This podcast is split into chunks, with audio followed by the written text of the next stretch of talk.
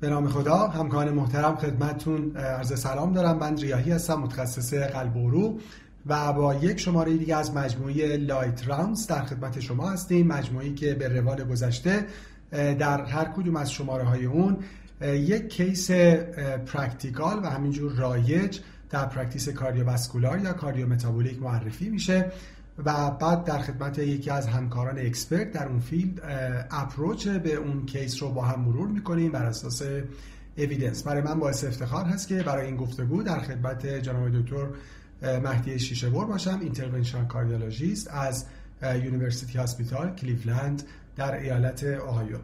دکتر شیشه‌بر عزیز سلام، صبح خیلی زود شما در کلیولند بخیر و خیلی ممنون که مثل همیشه لطف داشتین و دعوت ما را قبول کردین.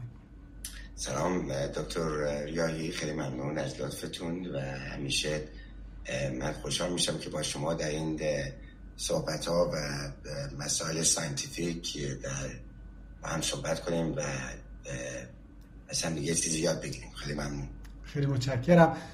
اگه اجازه بدین من کیس رو خیلی کوتاه و سریع معرفی بکنم. کیسی که خدمتتون معرفی میشه آقای شصت و پنج ساله هستن با سابقه تایپ دو دیابتیس از حدود پانزده سال قبل که دیابتشون هم خوب کنترل نشده بوده تو این سالها و بیمار یک سال قبل هم کبد شدن. حدود سه ماه قبل بیمار دچار یک دو تا زخم در انگشت اول پاشون میشن به خاطر اینکه خب کفش نامناسبی داشتن که اون موقع بیمار فقط یه وند کیر میگیرن و آنتی بیوتیک های آیوی و اورال و خب شکل زخم همجور که میبینیم تا حدودی بهبود پیدا میکنه. بیمار سموکر نیستن و فعالیتاشون محدود به کارهای روزانه مربوط به منزل هست که خب اینجوری هست که با چند دقیقه راه رفتن الان دچار یک درد مختصر در پاها میشن همراه با نامنس. در معاینه قلب و ریه نکته ریمارکبلی ندارن و پالس های دورسالیس پدیس الان تو پلاس و سیمتریک هست. نوار قلب بیمار ریتم سینوسی نورمال داره و تغییر پاتولوژیک مهمی نداره و در اکو هم استراکچرال هارت دیزیز میجری ندارن. در لب تست جدیدی که دارن ما فقط یک ایوانسی هشت و نیم درصد داریم. همونجوری که گفته شد قندهای بیمار خوب کنترل نبوده و یک کراتینین نه دهم. بقیه تست ها نورمال هست. بیمار الان تحت درمان با هفتاد و پنج میلی گرم روزانه کلوپیدوگرل هستن، کارودیلول سه ماه صد و بیست و پنج بی آی دی و آتورواستاتین چهل میلی گرم روزانه و یک ترکیب خوراکی برای دیابت ترکیب امپاگلیفلوزین و لیناگلیپتین به اضافه اینکه انسولین هم دریافت میکنن. برای بیمار در کلینیک ای بی آی انجام شده همونجور که میبینیم نورمال هست.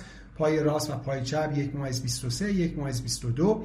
برای بیمار تی بی آی هم انجام میشه که حالا در ادامه اصلا صحبت خواهیم کرد که الان اهمیتش اصلا چقدر هست، آیا لازم بوده انجام بشه یا نه و چه اطلاعات بیشتری در اختیار ما میذاره، ولی به هر صورت تی بی آی بیمار هم نورمال هست هشتاد و هشت صدم هفتاد و هشت صدم در دو پا و برای بیمار اگزرسایز ای بی آی هم با پروتکل انجام میشه که باز هم نورماله یک و نوزده صدم و یک و بیست و دو صدم.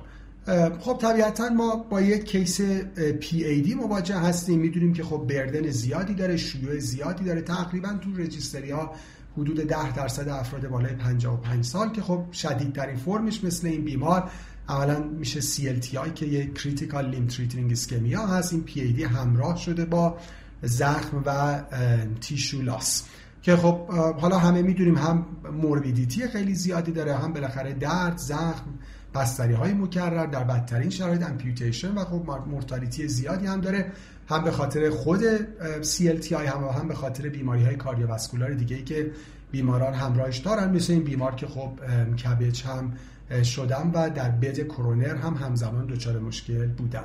خب دکتر شیشه‌بر لطفاً شروع بفرمایید. اگه این بیمار الان برای سکند اپینیون و بعد از این سه ماهی که پاشون زخم شده و خب ظاهرش بهتر شده به شما مراجعه کنن در کلینیک، اپروچ شما چی خواهد بود؟ من در ادامه وقت سوالاتم را از خدمتتون خواهم پرسید. متشکرم. خیلی ممنون همه جان. از کنم که خب طبق معمول ما همیشه شروع میکنیم با ریس فاکتور مودیفیکیشن.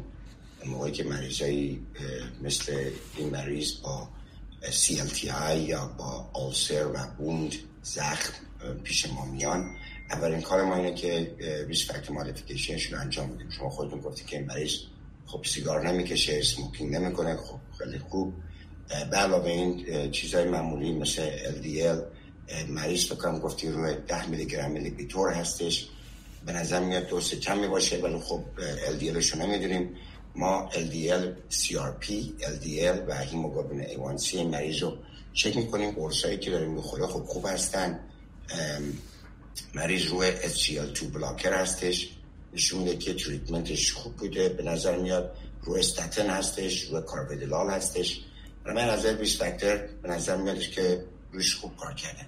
این اولین چیزی که ما انجام میدیم. بعد میریم سر اصل موضوع که اون زخم پاشون هستن و اپروچ ما چجوری هستش. ببین ما موقعی که مریضی رو با زخم میبینیم، زخم پا میبینیم، دو تا سوال میپرسیم همیشه از خودمون. دو تا سوال. سوال اول اینه که سوال اول اینه که چه چیزی باعث شده که این زخم به وجود بیاد؟ یعنی آیا این در اثر پرشر هستش؟ آیا این در اثر تراما هستش؟ آیا این در اثر وینس کانجسشن هستش؟ ممکنه زخم مثلا زخم وینس باشه، یعنی آرتریال نباشه. چه چیزی باعث شده اون زخم به وجود بیاد؟ چون اون چیزو ما باید الیمینیتش کنیم، باید برش داریم. اگر که مثلا پرشر هستش، خب باید ارتادیکس کفش مناسبه برایشون درست کنیم که اونو پرشر رو از اون قسمت برداره. اگر که ناخونش هستش، خب باید ناخونش درست بررسی بشه یا چیزای دیگه. چه چیزی باعث زخم میشه؟ سال دوم اصلا ربطی به سال اول نداره. سال دوم اینه که آیا به اندازه کافی پرفیوژن اون زخم داره که خوب بشه یا نه. یعنی با اون چیزی که باعث شده زخم به وجود بیاد ربط زیادی نداره به این که آیا اون زخم خوب میشه یا نه. البته خوب اگه پرشر باشه باید پرشر رو برداریم، اگه برداریم خب رو زخم پرشر بذاری خوب نمیشه. از این موقع ممکنه ربط داشته باشه، ولی بیشتر موقع اینا دو تا سوال مختلف هستن. خب در این مورد این مریض ای بی آی انجام داده. همچه خودت میدونی تحقیقات خود ما نشون داده که موقعی که ای بی آی سی درصد مواقع ای بی آی نرمال خواهد بود. یعنی اگر که مریض دیابتیک دارید یا مریضی که کلیهاش خوب نیستن، کرونیک کیدنی دیزیز دارید، این مریض ها امکان این که سی درصد سی و پنج درصد ممکنه ای بی آی نرمال باشه یا ما بهش میگیم نان کامپرسیبل، یعنی حتی بالای نرمال باشه، بالای ای بی آی یک و چهار باشه. این مریض ها رو ما رکامند میکنیم معمولا که هر مریضی که با زخم پا میاد یه تی بی آی بگیره و مریض هایی که تی بی آی دارن اگه تی بی آی زیر صفر ممیز هفتاد و یک باشه این نشون میده یک فرم پی ای دی است. معمولا مریض هایی که تی بی آیشون ابنورمال هستش و ای بی آیشون نرماله، اینا مریض هایی هستن که ما بهشون میگیم دیستال دیزیز دارن، اینا تیبیال دیزیز دارن. اینا بیشتر موقع این گرفتگی عروقشون در قسمت پا و پایین پا و تو قسمت انکل و فود هستش و اینا اتفاقا سخت‌تر هستن. همچه خودت میدونی خب ریواسکولاریزیشن اون عروق خود سخت‌تر هستش تا مثلا اس اف ای یا ایلیاک. خب این مریض نشون میده که تی بی آیش هم خوب بوده. خب یه خود آنیوژواله. معمولا مریضای دیابتیک احتمال اینکه هم ای بی آی هم تی بی آی خوب باشه خیلی کمه، این اتفاق میفته میشه. خب در این موقع ما ریلای میکنیم بیشتر به دکترایی که زخم دارن روش کار میکنن و سعی میکنن اینا رو خوب کنن. فکر کنم تو ایران ما پودیاتریست نداریم، درسته؟ پودیاتریست این فیلد وجود نداره. اینجا ما بیشتر مریضایی که زخم دارن بیشتر با دکترای پودیاتریست کار میکنن، دکترای پا. و ما خیلی کلوزلی کار میکنیم با اون دکتری که داره زخم روش کار میکنه و سعی میکنه خوب کنه. حتی اگر ای بی آی و تی بی آی نرمال باشه و اون دکتر به ما بگه که این زخم داره خوب نمیشه، ما مریض رو باز هم انجیو میکنیم. به خاطر اینکه در حال حاضر این وسایلی که ما استفاده میکنیم برای اسسمنت پرفیوژن هیچ کدومشون عالی نیستن. یعنی حتی ای بی آی که صحبت شو کردیم، تی بی آی که اونم میتونه حتی بعضی موقع نان کامپرسیبل و کلسیفیکیشن میتونه افکتش کنه. تی سی پی او دو یه دستگاه دیگه ایه که خودت میدونی بستگی داره به درمای دمای اتاق، اگر گرم باشه سرد باشه، اگر مریض پوستش کلوف باشه از این برنامه ها تی سی پی او دو خوب در نمیاد. اس پی پی یه دستگاه دیگه است که میتونیم استفاده کنیم، اونم مسائل خودشو داره. بنابراین هیچ دستگاهی نیست، هیچ وسیله نیست، هیچ دایگنوستیک تولی نیست که بتونه دقیق به ما اون پرفیوژن رو بگه. برای من که دکتر پا یا دکتری که زخم داره بررسی میکنه واقعا که این زخم داره خوب نمیشه و کوچیک نمیشه، ما ترشولدمون برای آنجیو خیلی پایین هستش. درسته. من یه جنبندی تا اینجا بکنم و بعد حالا با سوالاتام بپرسم. یعنی پس اینجوری میتونیم جنبندی بکنیم که شاید سه رکن مهم، یعنی سه پیلار مهم اپروچ به این بیماران داشته باشه. یکی ریسک فاکتور مودیفیکیشنه که خب این بیماری دیابت در حقیقت پولی کنترل داشته که اون باید خوب ادرس بشه. یه بخشش درمان دارویی اپتیمومه که من اون حالا حالت جلوتر دوست دارم به خصوص راجع به بحث آنتی ترومبوتیک باز از شما سوال بپرسم. حالا بگیم چهار تا. یکی هم بحث وند کیره که خب شما بهش اشاره کردیم، مثل مثلا آفلودینگ به خصوص تو این بیمار، و یکی هم بحث ریواسکولاریزیشنه که خب عملا حالا بذارید از بحث ریواسکولاریزیشن شروع بکنم، چون خب خیلی از این بیماران به کلینیکای در حقیقت جنرال ممکنه که مراجعه بکنن، اصلا همکارای جنرالیست، همکارای جنرال کاردیولوژیست.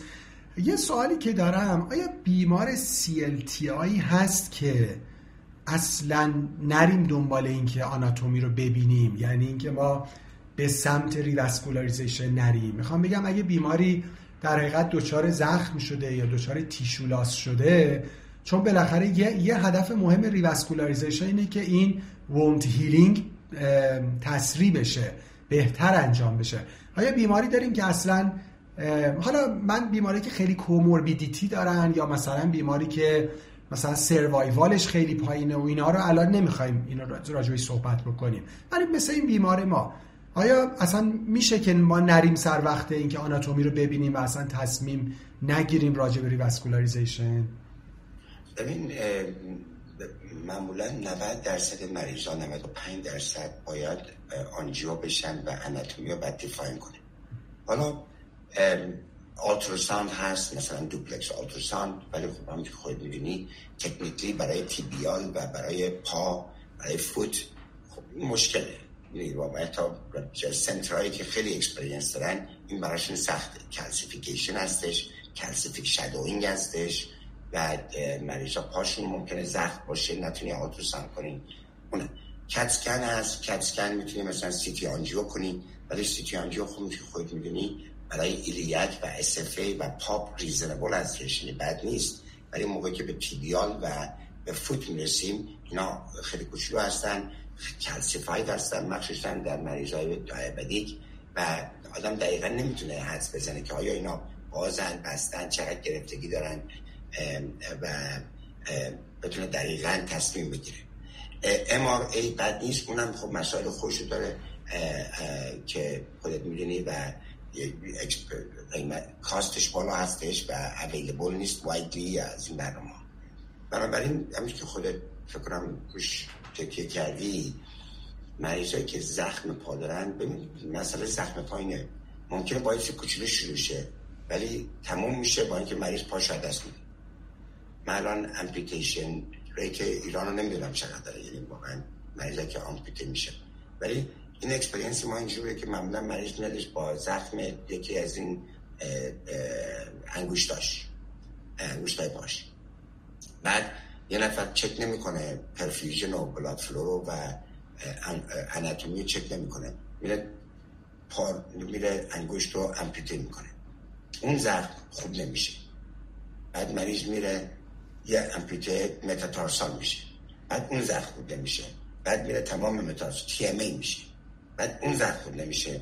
بعدم در مدت شش ماه بعد از هر دو هفته رفتن دیدن مریض برای زخم و فلان و بیمارستان و این و اون، بعد مریض آخر سر با امپیته بلونی پایان پیدا میکنه. بنابراین ریسک بالاست، موقع ریسک بالاست من به نظر من ما باید ترشوردمون برای آنجیو و دیفاینینگ اناتومی باید پایین باشه که بدونیم که با چه مریضی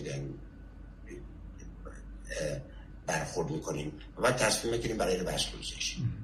یعنی پس اینجوری میشه نتیجه‌گیری کرد که عملاً به بیماران سی ال تی آی بالاخره شانس لیم سالویج با ریواسکولاریزیشن عملاً یعنی آلموست به همشون داده میشه، درسته؟ دقیقاً همینطوره. مگه اینکه همونطور خود گفتی مریضایی باشن که فانکشنال نباشن، مریض مثلا پاش سالویجبل نباشه. خب اگه پاش سالویجبل نیست دیگه دیز نو ریزن، هیچ دلیلی برای ریواسکولاریزیشن نیست. و و پرکتیس شما هم آیا این هست که از همون اول کانونشنال دی اس ای یا اینکه شما الان تو مرکز خودتون مثلا قبلش ایمیجینگ دیگه مثل سی تی ای یا مثلا همونجوری گفتین ام آر ای انجام میشه؟ ببین برای مریضای سی ال تی آی مخصوصا اونایی که ما از نظر ای بی آی و تی بی آی میدونیم که دیزیزشون دیستال هستش، اینا رو ما میبریم استریت برای آنجیو. اگه که مریضی باشه که فکر میکنیم اینفلو دیزیز داشته باشه، یعنی ایورتا، ایلیاک، یا مریضی باشه که قبلا بیمارستان دیگه ای اومده باشه، کامپلکس باشه، میخوام بریم اناتومیش چجوریه، اونا رو ما سی تی ای میکنیم با راناف، یعنی سی تی ای of the abdomen with راناف. چون مریض های سی ال تی آی هم که خود میبینی بیشترشون دیابتیک هستن، کرونیک دیزیز دارن و ما بهشون میخوایم اینجا کانتراست لود بدیم. و به نظر من سی تی برای مریض هایی که دیزیزشون دیستال هستش، تی بی آر هستش، زیاد کمک نمیکنه. هیچ به نظر من زیاد ساپورتیو نیست. بنابراین تنها چیزی که به نظر من ایمپورتن هستش برای مریض ها این که آدم بفهمه که اس اف ای پاپ چجوریه. چون اگر اس اف ای پاپ اوپن باشه مریضا رو بیشتر ما انتیگرید میریم، یعنی از همون پا از طریق انتیگرید میریم که گرفت عروق زیر زانو رو اونا رو باز کنیم. اگر شما از آپنوور بری، یعنی از طرف دیگه بری بالا و بیای پایین، میگیم آپنوور، از اون اپروش بری جلو، خب ساپورت نداری و به نظر من مقدار ساکسس خیلی کمتر خواهد بود از طریق آپنوور. اگه سی تی داشته باشی خب اینا رو میدونی میدونی که خب ایلیاک بازه، کامن فمورال بازه، استفای بازه، بنابراین میتونی انتیگریت بری این انجام بدی. ما معمولا این از طریق ای بی آی و فیزیکال اگزم از بعض موقع از آلتراساوند حدس میزنیم و الان بعد از بیست سال که این کار رو انجام میدیم نود درصد درست حدس میزنیم، بعض موقع هم اشتباه میکنیم. حالا موضوعی که آیا از نظر ریسک بنفیت همه مریضامون رو بریم سی تی کنیم به خاطر اون ده درصد، به نظر من احتیاج نیاز رو سعی کردیم که جدیدن یه خورده داینامیک تر باشیم و مریضایی که فکر میکنیم که این اینفورمیشن رو نمیتونیم حدس بزنیم اونا رو سی تی میکنیم. یعنی لیمیتد، یعنی من ما بلانکت همه رو سی تی نمی کنیم. اونچه که خودت میدونی خیلی پرکتیس های واسکولر، مثلا واسکولر سرجنا بدون سی تی هیچ کاری انجام نمیدن، مثل ما که اصلا بدون اکو هیچ کاری نمیتونیم انجام بدیم. اینا مریضی که میخواد بیا ببیننش باید اول سی تی داشته باشه. ما اینجوری پرکتیس نمی من خودم شخصا اینجوری پرکتیس نمی کنم. معمولا مریض سی ال تی آی اگه مریض آنوریزم داشته باشه، ایلیاک دیزیز داشته باشه، اینفلو دیزیز باشه، چرا اونا رو همه رو سی تی. یه سوال دیگه همینجا بپرسم راجع به این در حقیقت اسکورای مربوط به مثلا کلاسیفیکیشن. حالا ما مثلا قدیمی تراش میدونم مثل راتفورد، فونتین، الان مثلا شما وایفای اسکور دارین، چقدر تو پرکتیس ازش استفاده میکنیم؟ میخوام بگم بیشتر کامن سنس و خلاصه مثلا گشتالت خلاصه تصمیم میگیرین یا اینکه واقعا الان مثلا وایفای اسکور داره در پرکتیس استفاده میشه؟ ببین متاسفانه این اسکورها هیچ نو دایرکت کلینیکال ایمپکت ندارن به نظر من. یعنی اینا برای بیشتر برای ریسرچ خوبن و برای یعنی برای ریسرچ و همین به نظر من، چون ما, ما زخم و عکس ازش میگیریم، هر موقع مریضا رو میبینیم ازشون عکس میگیریم و کامیونیکیشن خوبی داریم با دکترهای پودیاتریست و ووند اکسپرتس. برای ما مهمترین چیز اینه که آیا زخم داره کوچیک‌تر میشه یا نه، یعنی نظر دپث و نظر ویدث آیا این ضعف داره کوچکتر میشه یا نه و مریض آیا داره بهتر میشه یا نه. بنابراین این اسکوران زیاد حرفور نیستن. مثلا حتی وای فای میدونی که سه تا, سه تا کامپوننت داره و پرفیوژن و اینفکشن و اون زخم، اینا هم چیزایی نیستن که چون ما هیچ موقع مریض رو با خاطر که زخمش بزرگه نمیایم مثلا ریواسکولارایز نکنیم. ما مریض رو ریواسکولارایز نمی کنیم به خاطر که پاش سالویجبل نیست، نه به خاطر زخم بزرگه. از من فکر اگه زخم بزرگه اون مریض زودتر باید ریواسکولارایز بشه به خاطر که زخم بزرگتره و باید این اسکورا معمولا ما که حتی کسایی که اینا مثلا وای فای و دکترایی که روش کار کردن همه دوستای من هستن اینجا تو آمریکا، اینا رو بیشتر برای ریسرچ و برای پروگنوستیکیشن و از این برنامه‌ها درست کردن. برای ما ما حتی اینا روتینلی حتی داکیومنت هم نمی‌کنیم حقیقتش بخوام. پس پس الان این سوال بعدی هم قاعدتاً از اون بعد از اینکه آناتومی رو می‌بینین اسکورای مثل گلاس که مثلا یه خود لیم آوتکام رو پردیکت میکنه بعد ریواسکولاریشن، پس عملا اینا هم خیلی یعنی خیلی ایمپکتفول تو کلینیک نیستن. نه ما اونا رو انجام نمیدیم چون هیچ موقع ما تصمیم رو نمیذاریم روی اینجور ریسک سکورا حقیقت رو بخواه، یعنی بیشتر یک کامپریهنسیو ایوالویشن میشه مریض از نظر این که آیا زخم داره بهتر میشه و آیا ریواسکولاریزیشن که رو کمک میکنه یا نه. یعنی هیچ موقع ما نمیایم این کامپلیت ریواسکولاریزیشن انجام بدیم بخاطر اینکه گلاس اسکور خوبه یا بده یا یعنی این اسکورایش نمیشون که میخواد که میتونیم موقع که این اسکورا درست میشن اکستریم اکستریم دیستریبیوشن رو زیاد خوب پردیکت نمیکنن، یعنی اون شصت و هشت درصد میدل دیستریبیوشن خوب پردیکت میکنن بخاطر که بیشتر پاپولیشن اونجا هستن. مریضایی که این دوباره اون دیستریبیوشن که هستن پردیکشناشون خوب نیست، برای همین ایرر زیاده و برای همین دلیل ما ریلای نمی‌کنیم زیاد روی این اسکورا. برای ریسرچ چرا انجام میدیم؟ خیلی ممنون. من یه سوال دیگه هم تو ریواسکولاریزیشن دارم و بعد یه خود راجع به درمان دارویی کوتاه صحبت بکنیم. این که حالا بالاخره ما هم آپشن آنژیوپلاستی رو خلاصه داریم هم آپشن سرجری رو. میدونم الان بحثش مفصله خیلی با آناتومی برمیگرده، ولی میخوام ببینم عملا کی تو تصمیم گیری میریم به سمت اینکه بیمار سرجری بشه و مثلا دیگه آنژیوپلاستی نشه. ببین این خود میشه خودت میدونی الان دو تا ترایل جدیدن اومده بیرون، یکیش هستش به سی ال آی، یکیش هست بیزل تری بیزل دو و سه ست ترایل و چیزی که ما فهمیدیم این مسئله اندوواسکولار ریواسکولاریزیشن خیلی تکنیکلی دیپندنت هستش. میدونی یعنی این که اندو داریم و اندو داریم میدونی چی میگم، برای همین اگر که عرضه تکنیکلی و اکسپریانس آپریتر اندوواسکولار کارش خوب هستش، مخصوصا برای مریضایی که گرفتگی عروقشون زیر زانو هستش، به نظر من اندو is the number one choice و این بیزل دو و سه دوتایشون رو کانفرم کرده. برای مریضایی که اس اف ای کامن فمرال اس اف ای دیزیز دارن این یه خورده به نظر من ممکنه اکوپویز باشه، بستگی داره به گرفتگی به گرفتگی عروق، یعنی اگر که یک استنوسیس باشه خب این صد درصد اندو باید بشه به نظر من. ولی اگه مریضی هستش که به قول معروف بیست و پنج سانتی متر سی و پنج سانتی متر اکلوژن اس اف ای داره، خب این مریض میتونه بررسی بشه، یعنی بستگی به سنتر داره. این هم میتونه اگر که آتالوگس وین داشته باشه یعنی خودش وین اویلیبل داشته باشه و بتونه بایپاس بشه و سی ال تی آی داره چرا که نه. اگه که حالا اون آپریتر اکسپریانس اندوش خوبه و دوست داره اینو ترای کنه اندو انجام بده چرا که نه. مسئله اندو ما در مورد سی ال تی آی داریم الان صحبت کنیم، نه کلادیکیشن. مسئله اندو اینه که متاسفانه بعضی از دوستان ما مثلا دراگ-کوتد بلون نمیخوان استفاده کنن. ما میدونیم که اگر که تو مریض سی و پنج سانتی متر چهل سانتی متر گرفتگی عروق داشته باشه و دی سی بی استفاده نشه خب این صد درصد در بعد از شش ماه پنج ماه بسته میشه و باز نخواهد بود. مسئله دومی که مثلا ما استنت دیگه زیاد استفاده نمی کنیم و اگرم استفاده کنیم اسپات استنتینگ میکنیم.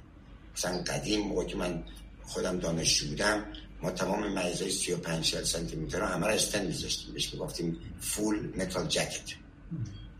و این مریضا متاسفانه بعد از مثلا همه موقع هم که اصلا دراگ لودینگ استنت نبود، همشون برمتال بودن و مریض مثلا بعد از شش ماه میومد همه کلادرالا نابود شده بودن و مریض مثلا از کلادیکیشن میشد رسپی میشد سی ال آی رات آف فری میشد فور.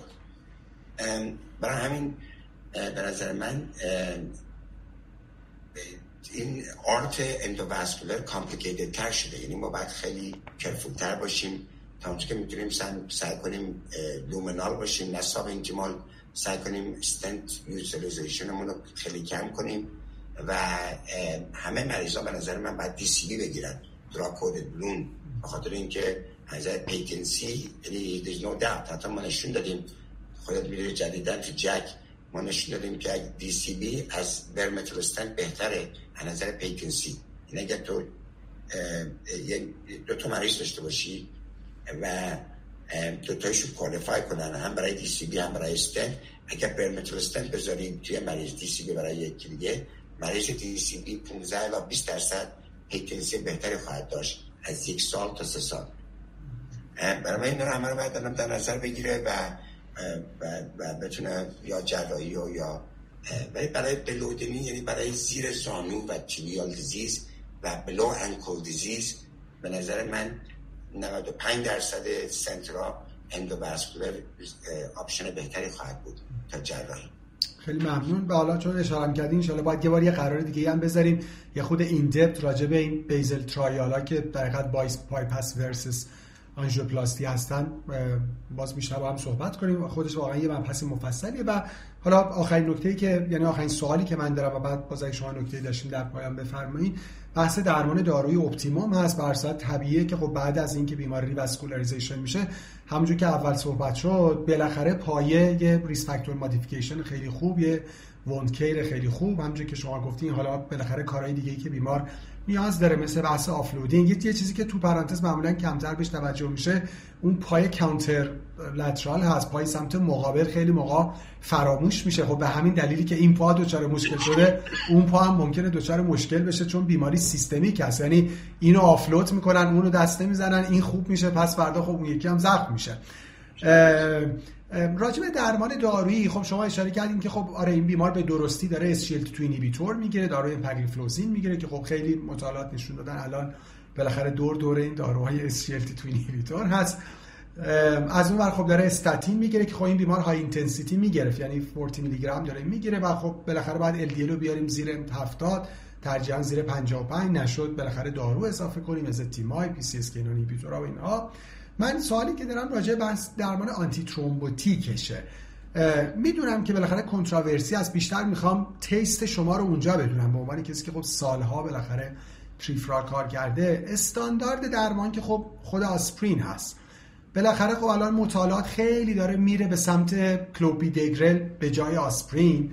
از اون ور خب بالاخره ما کلی مطالعه دیگه شبیه کامپاس داریم راجع به بحث دوال پاتوی اینیبیشن، یعنی ترکیب لو آسپرین به اضافه ریواروکسابان دونین بی آی دی، لو دوز ریواروکسابان به اضافه آسپرین، حتی بعضیا دپت آسپرین پلاس کلوپیدوگرل، آسپرین پلاس تیکا شصت بی آی دی. میخوام ببینم که در این بیماران الان دقیقاً مشخصاً بیمار ما مالتی وسل سی ای دی یعنی کبد شده پلاس سیویر پی ای دی، شما آنتی ترومبوتیک چویستون برای این بیمار چی هست؟ درست. ببین بیمار شما سویر پی ای دی نداره.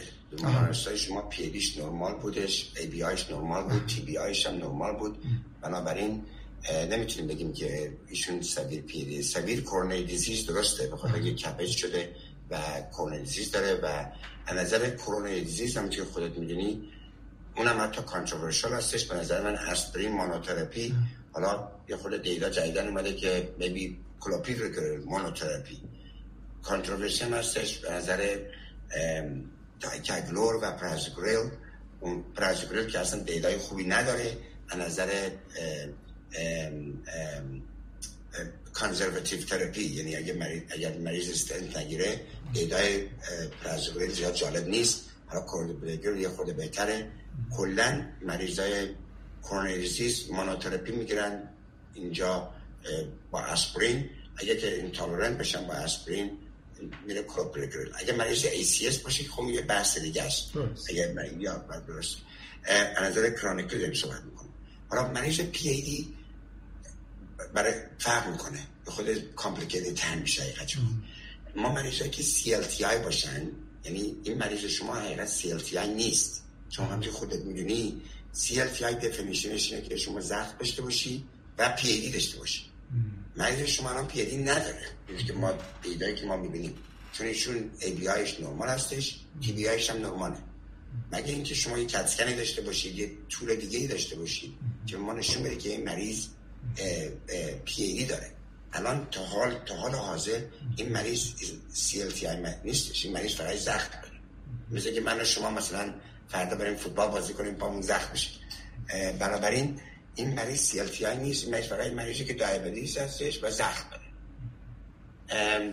اگه مریض بودش که سی ال تی آی بود و اگه مریض ریواسکولاریزیشن احتیاج پیدا کنه، ما دو تا پتوی رو میریم جلو برای مریضایی که سی ال تی آی هستن و ریواسکولارایز میشن از طریق اندوواسکولر یا با دور آنتی‌پلیت تراپی اسپرین و پلاویکس تا موقعی که زخم خوب بشه، به خاطر اینکه ما اون پیتنسی و احتیاج داریم برای خوب شدن زخم.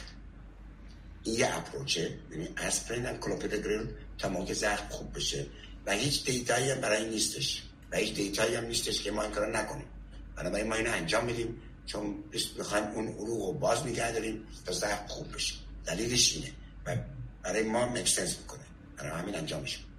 یا اینکه جدیدن یا خود فوکسمون رو آوردیم روی کامپس و وایجر، همونجوری که خودت حد زدی، همونجوری که خود گفتی، و مریضایی که خود کامپلیکیتد تر هستن، مثلا مریض قبلا ریواسکولارایز شده یه ماه بعد عروق بسته شده، یا مریض مثلا دو سه تا استنت داره و استنت ها مثلا ترامبوز شده، یا خود مریضایی که مور ادوانس هستن کامپلیکیتد تر هستن، یا مریض مالتی سگمنت داره مثلا اس اف ای و پاپ و تیبیال گرفتگی داره، عروق you know گرفتگی دارن و اینا باید همش باز شن. یعنی مریض مثلا چهل و پنج سانتی متر پنجاه سانتی متر براش روش کار شده، این مریضا رو معمولا میذاریم روی پلاویکس و دو دوز زرالتو دوک و از طریق کامپس، یعنی به قول معروف پروتکل کامپس در تقریبا، ولی همیشه آنتی پلیت داریم، یعنی اسپرین رو دیسی میکنیم، اسپرین استفاده میکنیم،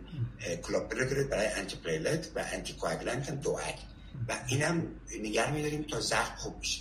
موقع زخم خوب شد دوک رو دراپ میکنیم و همون مونوتراپی میکنیم با پراکتیس. موقع زخم خوب شد ما معمولا میریم رو مونوتراپی دوباره، میریم میشیم، یعنی تا موقع زخم هست یا دول آنتی پلیت تراپی یا کلوپیدوگرل پلاس زرالتو، این دو تا روش. زخم خوب شد این گروه زرالتو دراپ میشه و میشن پلاویکس، این گروه اسپرین دراپ میشه میشن کلوپیدوگرل. الان که کلوپیدوگرل اینجا تو آمریکا جنریک شده، یعنی قیمت زیاد بالا نیست، برای همین مریضا بیشتر میتونن تالریت کنن و اپروچ خوبی.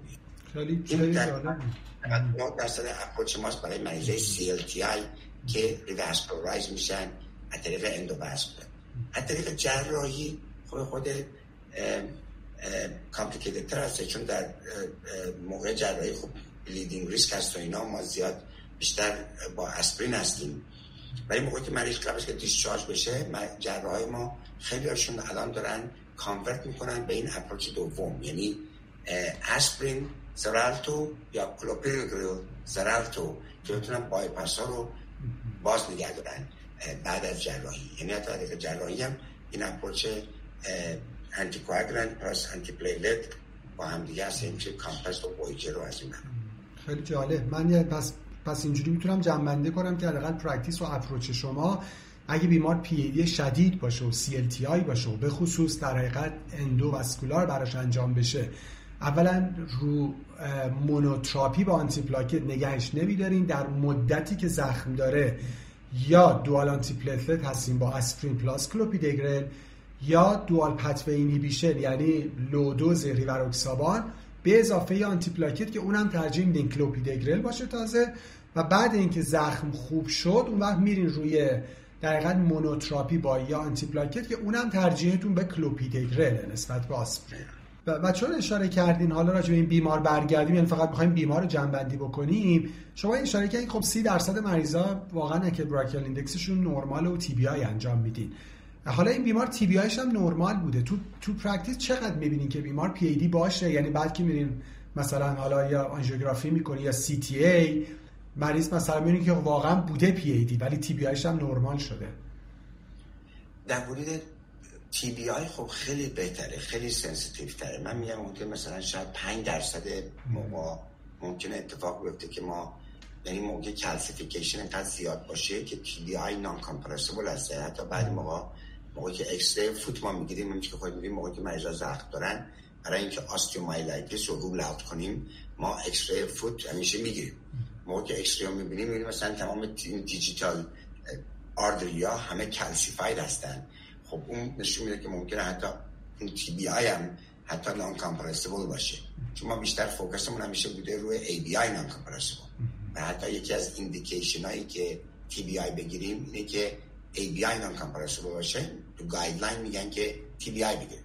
حتی خود تی بی آی میتونه نان کامپرسیبل باشه. برای همین من همیشه گفتم که یعنی اول صحبتمون گفتم که حتی اگه تی بی آی نرمال باشه و اون دکتر پودیاتریست دکتر زخم به شما میگه آقا این زخم داره خوب نمیشه یا کوچیک‌تر نمیشه، به نظر من مریض باید آنجیو بشه. سی تی زیاد کمک نمیکنه در این موقعا، چون این مریضایی که ای بی آی و تی بی آی شون نرمال هستش اینا صد درصد گرفتگی عروقشون دیستال خواهد بود. بهش ما بهش میگیم بلو انکل دیزیز. یعنی ما داریم بلو نی دیزیز و بلو انکل دیزیز، یعنی تو پا. و این مریضا رو با سی تی نمیشه تشخیص داد که آیا گرفتگی دارن، گرفتگی عروق دارن یا نه. اینا باید آنجیو بشن، آنجیو خوب. یعنی نه آنجیو مثلا از بالای ایورتا بعد قشنگ کاتتر بیاد پایین نزدیک پا پاپلیتیال و دی سی ای و آنجیو کامپلیت انجام بشه که ببینیم که گرفتگی عروق کجاست و چیکار برانجام. و و این بیمارم یعنی پس شما موافقین که علارغم ای بی آی نرمال و تی بی آی نرمال واقعا خوبه که آنژیوگرافی بشه و آناتومیش دیده بشه، مگه اینکه آلسر و اون زخم داره سریع خوب میشه. میدونید اگه که میشه بشه چون زخم کوچولو بوده شنیز یا بزرگ نبود، به نظر میاد که زخم به نظر ناخن فکر کنم انگشت بزرگشون ایجاد شده بوده، به نظر میاد به عکسگیرش بوده. چون برای همین اگه که مثلا اون ناخن رو درست کنن و زخم رو بهش برسن برای دو سه هفته خیلی خوب میشه، خوب تمومه، احتیاج نیست انجام. بلکه برای دو هفته میگه زخم خوب داره نمیشه و همون قدر اندازه‌ای بوده که قبلا بوده یا بزرگتر داره میشه، خب صد درصد بعد انجام میشه. خیلی خب، خیلی متشکر. من نکته دیگه‌ای ندارم، اگه شما در پایان نکته‌ای دارین در خدمتتون هستم. دکتر ریاحی قربان برم، مرسی، خیلی ممنون، همیشه لذت میبرم با شما صحبت کنم و راه دور میبوسمت، ان شاءالله که روز خوبی داشته باشید. متشکر، برای منم مثل همیشه خیلی آموزنده بود و لذت بخش. مرسی که دعوت ما رو قبول کردین. از شما همکار محترم هم به خاطر توجهتون سپاسگزارم. امیدوارم که این گفتگو برای پرکتیستون مفید بوده باشه. خدا نگهدار.